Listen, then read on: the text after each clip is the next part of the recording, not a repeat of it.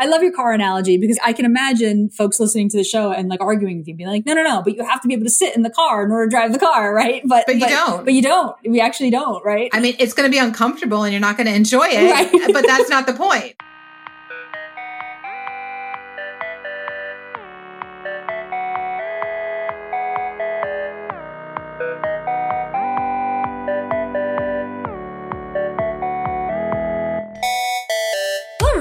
Welcome to the Postlight Podcast. I'm Gina Trapani. I am the CEO of Postlight, and I'm very excited about my co-host and guest. I think you're a co-host and a guest today. We'll Natalie. call it both. Double duty. Call it both. Double duty. Double duty. Natalie Kurz, our head of product design here at Postlight. Hey, Natalie.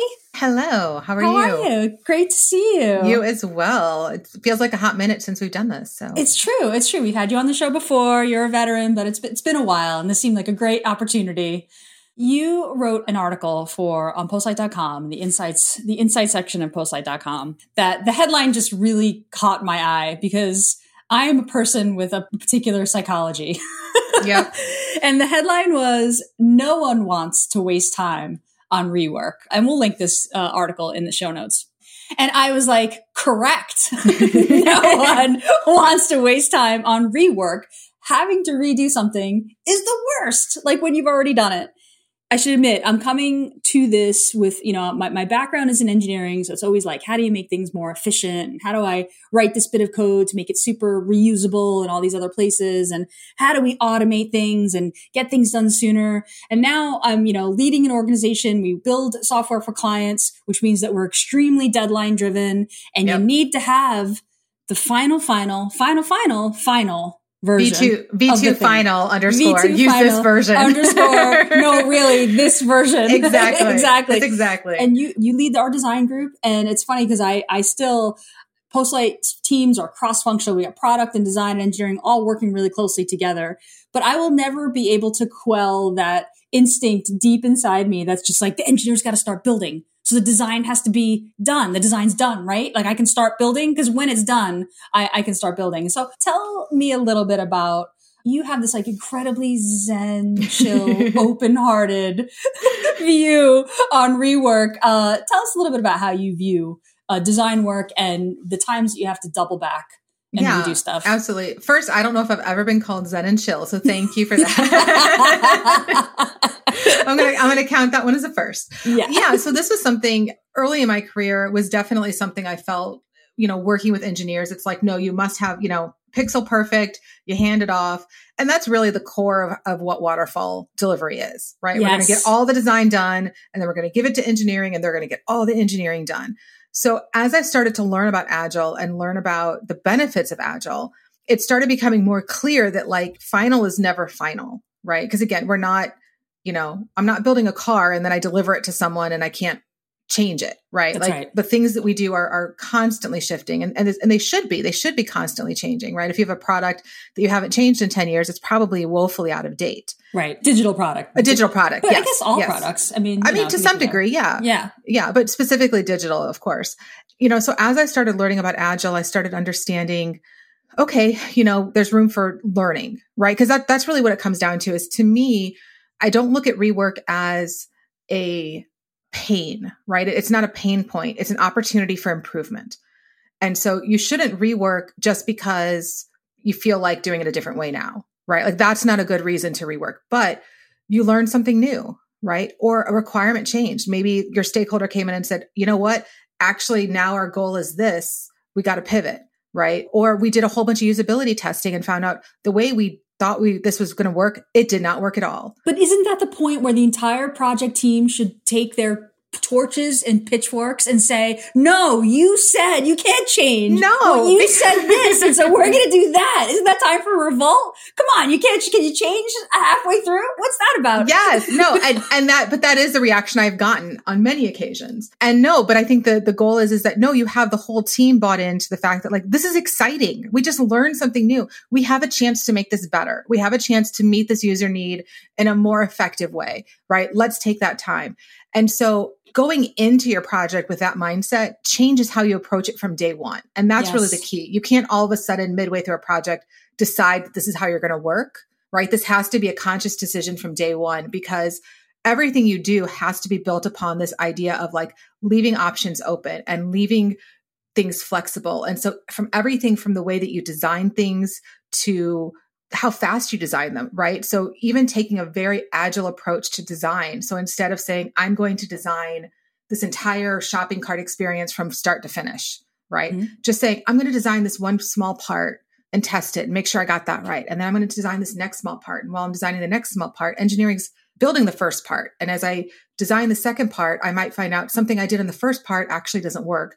So I'm going to go back and fix that. And what we don't want to have happen is there to be this friction between engineering and design of that exact thing. But you said it was done. I'm not going to waste my time. Right. But the goal is that you're being very scrappy, you're being very fluid and you know, they, they only have to redo a small part because it's not like they've built the entire shopping experience. And now you go, whoops, sorry, learn something new. We have to change the whole thing and they have to redo the whole thing.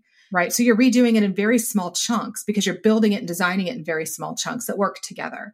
And part of this, you know, is very dependent on your engineering team too, to build things in such a way where they're flexible, using clean architecture techniques, right? Decoupling front end from back end, all of those types of things so that when there is a change, it's not like you're starting over from square one. That's right. A great example of this, and this is this is kind of, I think that aha moment for me in my career where we were trying a project really using this agile design process, right? Where we were designing in very small chunks. We were doing a ton of usability testing and they were building it like, you know, we were not two two months ahead of our engineers. We were maybe two days, right? Like oh, it was wow. it was a close. very tight cycle. And, you know, everything we'd been building was testing really well. And we'd gotten through a really good chunk of this case management system. And then what we did is we did this kind of innovative form of usability testing where lots of different departments touched this. So in in their silos, everything was working. But we actually brought together an entire roundtable and said, okay, we're going to watch this thing move through the entire process now. We're all going to, you know, you're going to hand off like you would for real. You're going to see what this other person's doing. And in between those cracks, there were tons and tons of issues during those handoff processes. Mm-hmm. And one of the big things was we were told, you know, they had it's a document management system, a case management system. So they kept talking about how they need to send documents, right, to each other. And sometimes there'd be a message attached. And that's how we built the system, right? That was the architecture. So the document was the main object and, and you could attach these messages.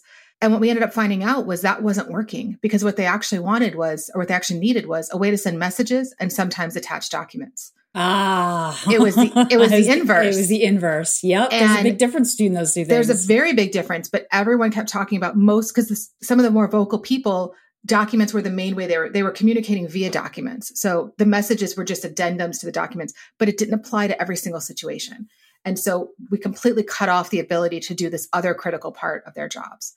And had our engineers built this in a very brittle way, that could have been months of time to redo. We got that redesigned and re engineered in two weeks. Oh, that's amazing. I was impressed by how fast that went. I did not think it was going to, you know, it was one of those when I told the engineers, I was kind of like ducking for cover, like, how much are they going to kill me? Right. You know, knowing that we had to change this, like bracing for the worst storm ever. Right. And they're like, no, that should be pretty simple. I think, yeah, let's get in there. We'll, we'll give you an estimate. And like, it was totally fine. And it made, had we launched it the original way, it would have been a big failure. I mean, it speaks to the fact that the engineers had built a system with flexibility in mind, that it wasn't exactly so it. rigid, right? That it couldn't be changed, that things could change, right? And this is what you mean by this is like a mindset throughout. It's funny though that yeah. you were like, no, I wasn't sure. it was a big change. See your face, but it was like wincing, like, so about this message thing, can we change the entire paradigm? How how bad would that be? Right, because it's you know, and and certainly things like, oh, we need to change this form field to this other type of form field. Those are easy changes that I very rarely have had anyone ever push back on, but massive changes like that. Yeah. You know, it was the first time in my career that I'd really had kind of run into that where it was even possibility. There are times in, in the past where I'd run into that of like, oh, we did this wrong. I wish we could do it again, but like that ship has sailed for whatever reason, right? right? Timeline right. or, you know, clients just like, no, keep moving. This right. was that opportunity where it was like, no, we really do need to change this. And it could be a massive this change. is a fundamental paradigm misunderstanding that we had. We just didn't we didn't realize. Yeah. Exactly. And up until that point we've been testing and everything had been testing well. So it wasn't even like we could have caught this earlier. Yeah. Right. It was this very unique situation where like I said, it was in between these cracks, in between these handoffs, mm-hmm. in this very, very complicated workflow that it fell down. Yep. I mean, I, I, think back to the beginning of my career, which is, you know, 20, 25 years ago when I first mm-hmm, started yeah. doing engineering. I'm, I'm dating myself and I'm totally comfortable. No, I'm right there with you. I'm right there with you. yeah. And, and I mean, you, you mentioned it earlier, the, the waterfall approach, right? It's, it's the approach that you take when you're building a house or an airplane or a car. There are full and complete specs and requirements and materials cut to exactly the size that they need to be so that they can run through the factory and get assembled, right? So yeah. all everything gets defined and you don't there's no change midway. I mean, you imagine building a house I mean actually this hallway should go over here. Or huge, actually, I need three more bedrooms. Actually, I forgot I to tell you. yeah, I forgot to mention. Right, that doesn't work. So, yeah, you know, I remember in the beginning of my career, you know, I I started to develop that like self righteous indignation of the engineer who is at the end of the flow, right? Because right. the way waterfall works, right, you've got product up front, and they're defining. I remember these just pages and pages of requirements and like feature descriptions, like down just yep. describing every single last, you know, edge case, use case, the whole, right. And, and now the product specifications are set. They get approved. The stakeholders are like, go. And then design is like, all right, I have to design this thing. It gets passed over the wall. The waterfall is like, right. And then it flows yep. down to the next level, right? And designers have to design what's in the specifications, right? And the designers are done and then designers pass on to the engineers, right? And then, you know, often, so often it would happen where, you know, by the time it got to the engineers, would be like, wait, uh, this, but we didn't think of this or but this doesn't make sense in practice, you know, because right. you're just never going to be able to describe in words or imagine even the smartest and most experienced people the things that like you just didn't know or what it's going to feel like when you're actually using it. And this is what this change, this mindset change of from waterfall to agile, which is that right we know that there are things we don't know. And so we're going to approach this with the idea that things are going to change. The only That's constant it. is change. Yeah. Yeah. It's the unknown unknowns that get you every time. Mm-hmm, right. Mm-hmm. And I think, you know, I think to me, that's the true differentiation between like, you know, the waterfall agile hybrid, what I call Wagile. Oh, a lot of tell me about Wagile. That's Wagile. a good one. I like Wagile. That's just like fun to say. where a lot of project teams, I think, fall into where you know you're calling yourself agile. Engineers are involved in design decisions up front which is great. That's a that's a key you know piece of breaking down that waterfall right? Is like talking about how are we going to implement this thing that's in my head this thing that i want to design getting engineers perspectives right? That's all great. And i see that a lot of times when you when you start transitioning from like a waterfall into an agile. But the piece that usually doesn't happen in that transition which is what i call agile is that agile design right? It's usually waterfall up until it gets to that point of engineering now starts to look at it and then it becomes agile. Right. Mm. So it's like the mm. front half is is waterfall. We're doing strat, we're doing all this big strategy. We're writing these functional requirement documents for the entire product. We know exactly where it's going to go. We start designing, and maybe after we start designing, engineer starts jumping in and, and building, right? right? Right. And and that's again kind of that blended approach. But in my mind, the best the best things are like I don't exactly know where this is going to go. I don't know what all my features are going to be up front. I don't know what that MVP truly looks like until we start building it, until we start ideating. And and because it's like, well, I'm, I'm, going to use a, a, quote from a, a, former colleague that this was his his signature quote was, you know, the devil's in the details and the details are in the doing. Mm. Right? You don't know what you need until you're in there doing it until you're in there talking to users and you're not going to get all of that up front. Or even if you do get all that up front, it's going to change. That's the other thing. Things change, right? Six yes. months into a project, all of a sudden, we just found out we can't get a license for this technology. We can't do it this way. Now right. we have to change, right? Yeah. It, it's always going to happen, whether it's a technical thing, a user thing, or even just now we have a new stakeholder and their vision is completely different. Mm-hmm. And now we have to adjust our, you know, process. So to me, it's, it's almost wasted effort when you talk about rework it's wasted effort to try and define things so finitely up front because mm-hmm. you know they're going to have to change. So just admit that up front things are going to change. Right. Things are going to change. Information is going to emerge as we exactly. go and that's good. Yeah. that's a good thing. If i know everything up front and i don't learn a single thing from you know after my two weeks of discovery is done or whatever that's a failure. Because there, there's so much to learn there. If i'm not yeah. open to learning those things or the team isn't opening to responding to those new learnings. Yep. Right. With new ideas. Because that's the other thing. I might have a great idea about how to solve for this thing day one. Right. And and that's what we start building to. And then day 51, I learned something. I was like, oh, oh, that actually changes. Now I've got a better way of solving that thing I already thought I solved because of this new information. Blocking yourself from from going back and being able to change that and make it better, I think is a does a real disservice to your users and to the end product itself. When you designed and then your engineers built the system that was documents that could have a message attached to them. Right, right, yeah. a lot of work went into that. I'm imagining that system and there's there's a lot there. And then when you learned we missed a fundamental thing, which is that it should have been a message with a document attached. Mm-hmm. So I'm gonna. Uh, here's how I would feel. I would Yeah. be like so angry that someone or some something about the our learning process, our discovery process, somebody who didn't tell us this very important piece of information, a question that we didn't pose. Like I would get mad, I would get angry because like, Yeah. when you say like no one likes to waste time and rework, I would feel like what a waste of time and effort. We went down the whole the wrong road. If we had just asked the question, if we had just talked to the right person, if we just observed, like I would start to, and I think this is my you know the sad case of an engineer's brain. I think I would start to want to re-engineer the process of discovery to get it to the perfect state where we would have had all that information up front, which is actually not. This is why I said you were so zen and chill. You were like. This is now we've learned something.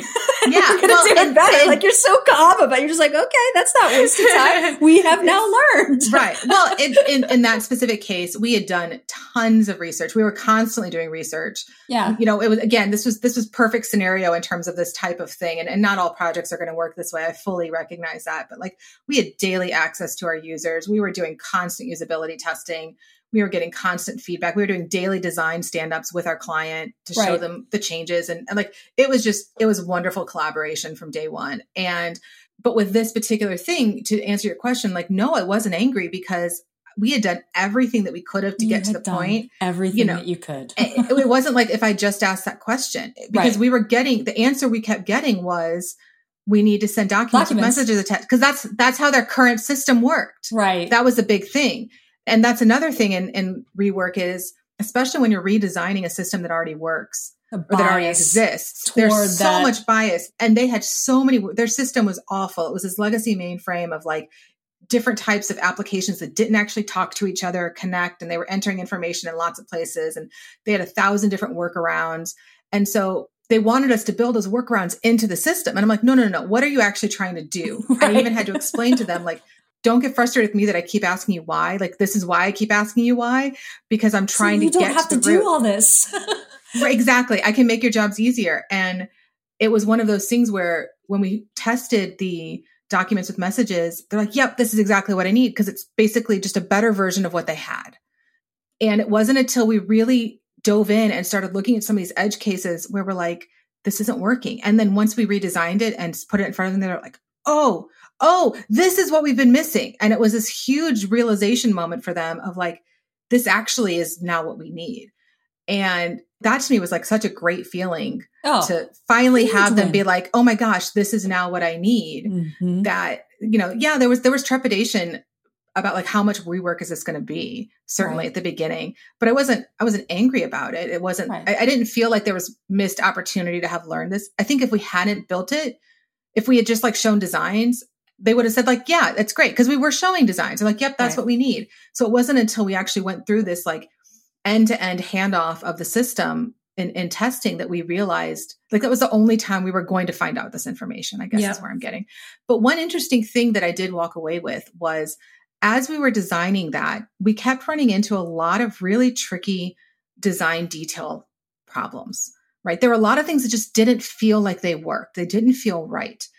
And once we switched it around everything fell into place so i think uh, from a design perspective that's a really good thing to lean on is like listen to your gut if something if you're really really struggling to get that like round peg into the square hole Is this is this supposed to be a peg at all? Right. like, yeah. exactly peel it back peel it back for a second right. because something fundamentally is probably wrong with an assumption you're making or requirement you were told what the users think they need versus what they actually need because most things in design will will kind of sort themselves out right like you you Mhm. know when all of a sudden everything's coming together and working so if you're feeling that friction it's a time to go wait a minute Ask a fundamental. yeah is right. this a chance to rework right now because i really feel like i'm pushing you know towards something that's not really going to be useful Right, I'm going down the wrong path. I see, so, like, I'm seeing a bunch of signs that are telling me this is the wrong way, and Turn I keep around, pushing. turn yeah, around. turn Yeah. around. Right, right, Yeah. right.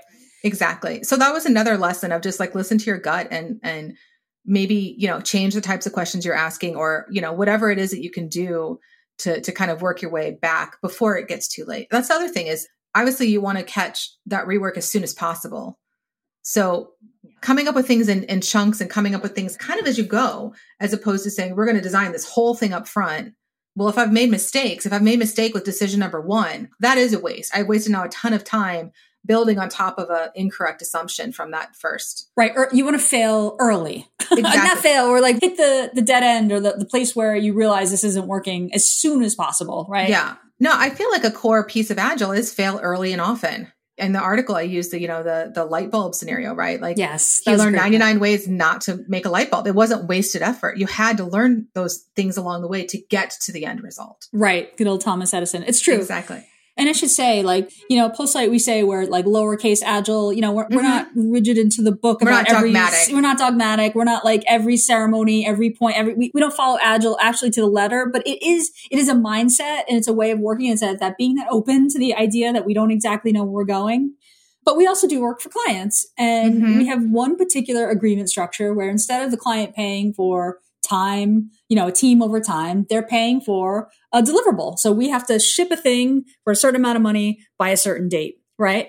And that's a really good setup for the client because they know like my budget is going to blow up and I know that I'm going to get a thing in the end. We bear the risk of managing the scope and making sure that we are delivering by a date.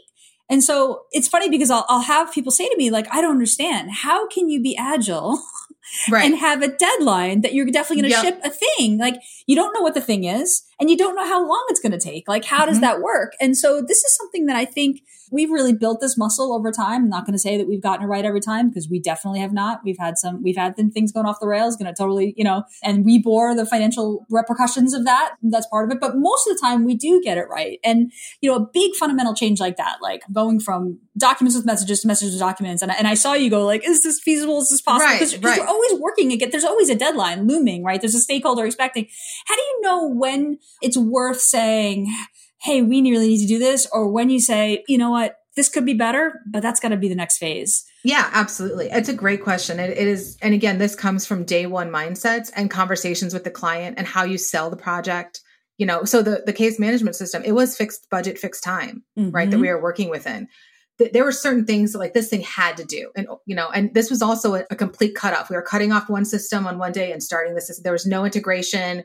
There was a huge nda we couldn't see any code. We couldn't see a single screen.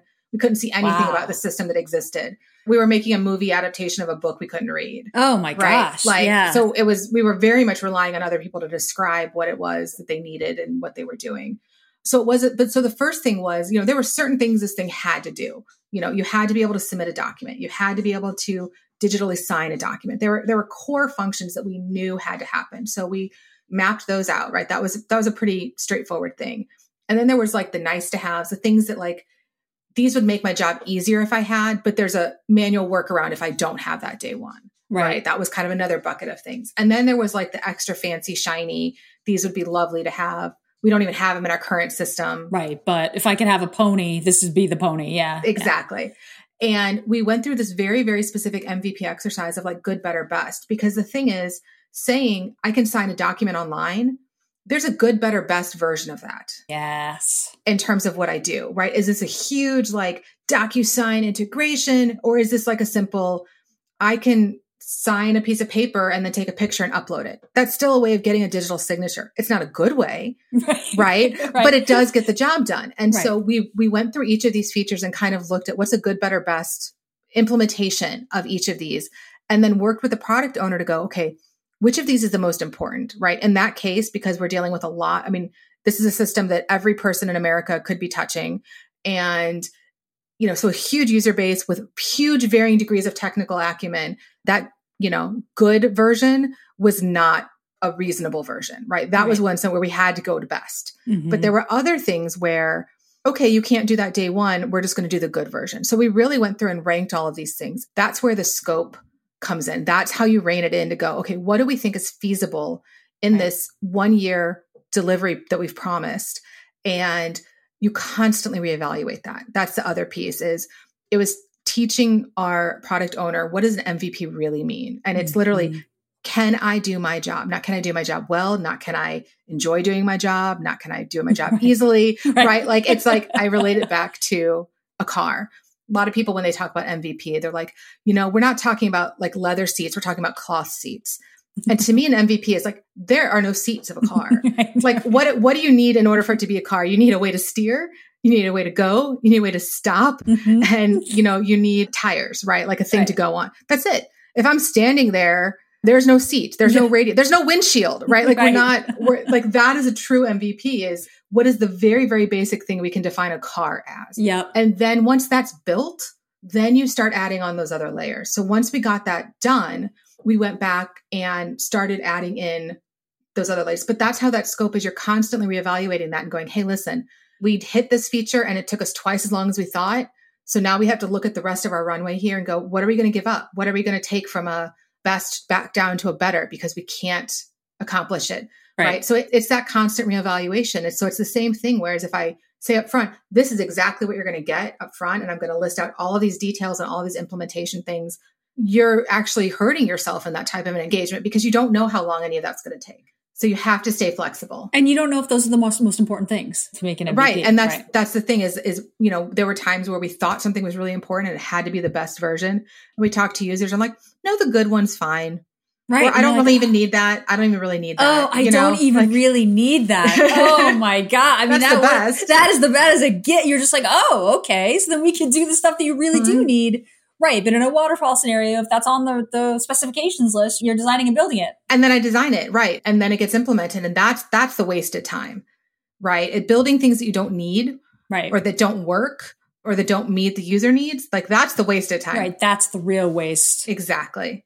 But do you have any advice to folks who, you know, designers or even even engineers and product folks who are still in that sort of that waterfall context, like changing a mindset from the get-go of a project, like it's it's huge. And this is something a lot of our clients are very savvy and quite modern. And I mean, let's let's say the truth. I mean, Agile's been around, it's been like 20 years, right? It's Yeah, not it's not it's yeah. nothing new. But you know, I, I think there's still that sort of house builder mindset, right? Do you have any advice for, you know, a team or a product owner to, to help start to change the way that folks think about? Because I think it can be really scary, especially for someone who's like writing a giant check and has never made software before. To be Yeah. like, what do you mean you don't know what we're going to get? Like, what's going to happen in the end? and I think that all comes into the we are going to figure out the what, but we're not going to figure out the how. It's focusing on solving a problem. So instead of saying we're going to deliver this feature or we're going to deliver this implementation, it's we're going to solve this problem. We are going to allow users to be able to digitally upload documents. yes. Right. I'm not going to say how we're going to do that up front. That's the part we discover. Mhm. So it's it's that what problem are we solving? And I think even when you're talking about deliverables based projects, even from a very small perspective, I try to shy away from anything that's saying like we are going to deliver you a journey map and a blue service blueprint and five personas and I'm, I'm not just going to deliver that because I said I'm going to deliver that. And and oftentimes you box yourself into I get in there and that's not really what I needed to do. right. And so what I would prefer to say is this starts again just from that very first conversation and contract is what I'm going to deliver to you is an understanding of your users and their needs. How we do that, we're going to figure out together. right. In, in the format that best suits you, or right, that is, is most appropriate. Exactly. Or your right. users or the timeline, right? Because Right. it might be like, you know what, in our timeline, I only have three days to do that. I'm not going to build you an entire blueprint in three days. right. Like, why, why spend our time on that? What can I do? That's right. Exactly. And so it's it's really focusing on what's the outcome, not the output. Focus on Yeah. the what up front and the how develops as you go. Right. And I think that's the key mindset change. Even, you know, as a designer, even thinking about, you know, I know what I need to do. Okay, I need to create a checkout experience from start to finish, right? That's the what. How I do that, I'm not going to say how many screens it's going to take. I'm not going to say, are we going to accept Bitcoin up front, right? Like, right. oh boy. Yeah, that's a d- low level detail. Yeah, exactly. Right, exactly. But like all of those things emerge and it, it requires the entire team to be on board, right? Because it requires a really strong PM to be communicating with your PO and with the client every step of the way to go, listen, we didn't promise you we could do Bitcoin. We promised you a shopping cart experience. And Right. like we're going to serve that your users. together. Right. Exactly. but it's also a really good way of building in collaboration with your client. Mm, right? Like mm-hmm. you have to collaborate with your client if you're now figuring out the how together. There's no choice. Right. That's right. Because you have to you have to understand and learn. Like, does this checkout experience are all your customers using Bitcoin? Okay, then let's have that conversation. Like we need to learn about that. Yeah, exactly. The defining the what versus the how, like it's such a, it's such an excellent point. And you know, when we write our our statements of work or SOWs for our mm-hmm. clients, we we really try to just say the what. And it's usually our agreements are typically our SOWs are typically short and pretty simple and are not these like long lists of requirements. And you know, there are times when we're dealing with large sums of money and like abstract ideas of software. So there are mm-hmm. times that, and we have like uh, deliverables during this, you know, during the discovery phase may include, you know, right. yeah, exactly. like these are some common deliverables, you know, the, a clickable prototype, uh, you know, working MVP, like yeah. we will include, you know, so activities and things you might see along the way. Cause I think on some level, you know, you want to reassure the client, like this is, you're going to get you know, something. You're going to get something, right? Exactly exactly. And this is the way that we work, and these are the, the deliverables you'll you will see. But I've definitely had folks say to me, like, how do you when you sign an agreement, a legal agreement to, to deliver, you know, a what, when, when that can be interpreted in lots of different ways, you know what I mean? You don't want to get yourself in a, in, in a situation where, you know, the idea of what we think we're promising is different than what the client thinks we're promising. And this is why that continual kind of scope management and discussion. What are we trying to achieve? What is that outcome? What is the problem that we're solving? Okay, now everything that we actually build and put our effort to, into has to be squarely behind that you know, and, and the, the minimum version of that. I think a lot of people use that term MVP, but the key minimum, minimum, like is a key word there. Yeah, no, I mean, and again, all of this comes back to that very original, like, how do you frame a project? How do you talk to clients about the projects? A lot of it's educating them at the beginning about how this all works. You know, I've responded, I've been part of teams that have responded to RFPs where it's like, here's a thousand point requirements document, and this is what we're asking for. And it's like, I just, that's what makes me shudder. Unless it's a time and materials project where I got, you know, five years to execute. Right. I'm right. going to be really, really wary about, you know, that that's a lot of expectation to cram into something that you have no idea how long any of it's going to take. And you don't know, exactly. right? You don't know how this is going to go. That's right. Exactly. You know, again, this this comes back to the very beginning too of how com- companies even solicit vendors, right? How are they mm-hmm. writing their RFPs? How are they going after vendors to work with and how are they positioning their products? So again, it all of that influences, you know, all of these downstream how how are you going to execute? Yeah, and it's funny when you see an RFP, which is a request for proposal, like from mm-hmm. a manufacturing company or transit company, right. or, or, the kind of company that builds physical things that follow very much the waterfall. You know, I think that often, you know, they they like, well, software must be the same thing, right? Got to write out all the requirements or uh, you know up front it's this yeah. switch. And so so you know no one wants to waste time and rework but what i'm hearing is i mean rework is part of the work. It is the work. It is. It is the work. It's it's a part of doing the work well. All right. I'm going to try to absorb that and really take, take that in. When, when I find myself doubling back and having to re- redo something, and it happens to me, I'm not an engineer anymore day to day, but it happens to me certainly in lots of different things. Right, but you learn something from that. You I learn something. I learned. I, I, got a clarity of thinking, like, oh, this doesn't work, so let's right. let's go something that right. does. But finding a way to make that as fast as possible, right? That's right. That's where not doing it all up front and then finding out you did it wrong and having to redo the whole thing. Well, thank you so much, Natalie. I love having you on the show. We're going to have thank you on you. more often. Please do. great conversation. If you are listening to this and you're thinking, we need a little bit more of this, we need a little bit more of this mindset, this kind of agile mindset in the way that we get our projects done. Oh, we love this stuff. Please get in touch. Send us a note. Hello at postlight.com. Um, we all read every note that comes in. We love to hear from you. Send us a note. Thanks again, Natalie. Great Thank to see you. you. You as well. All right. Bye-bye. bye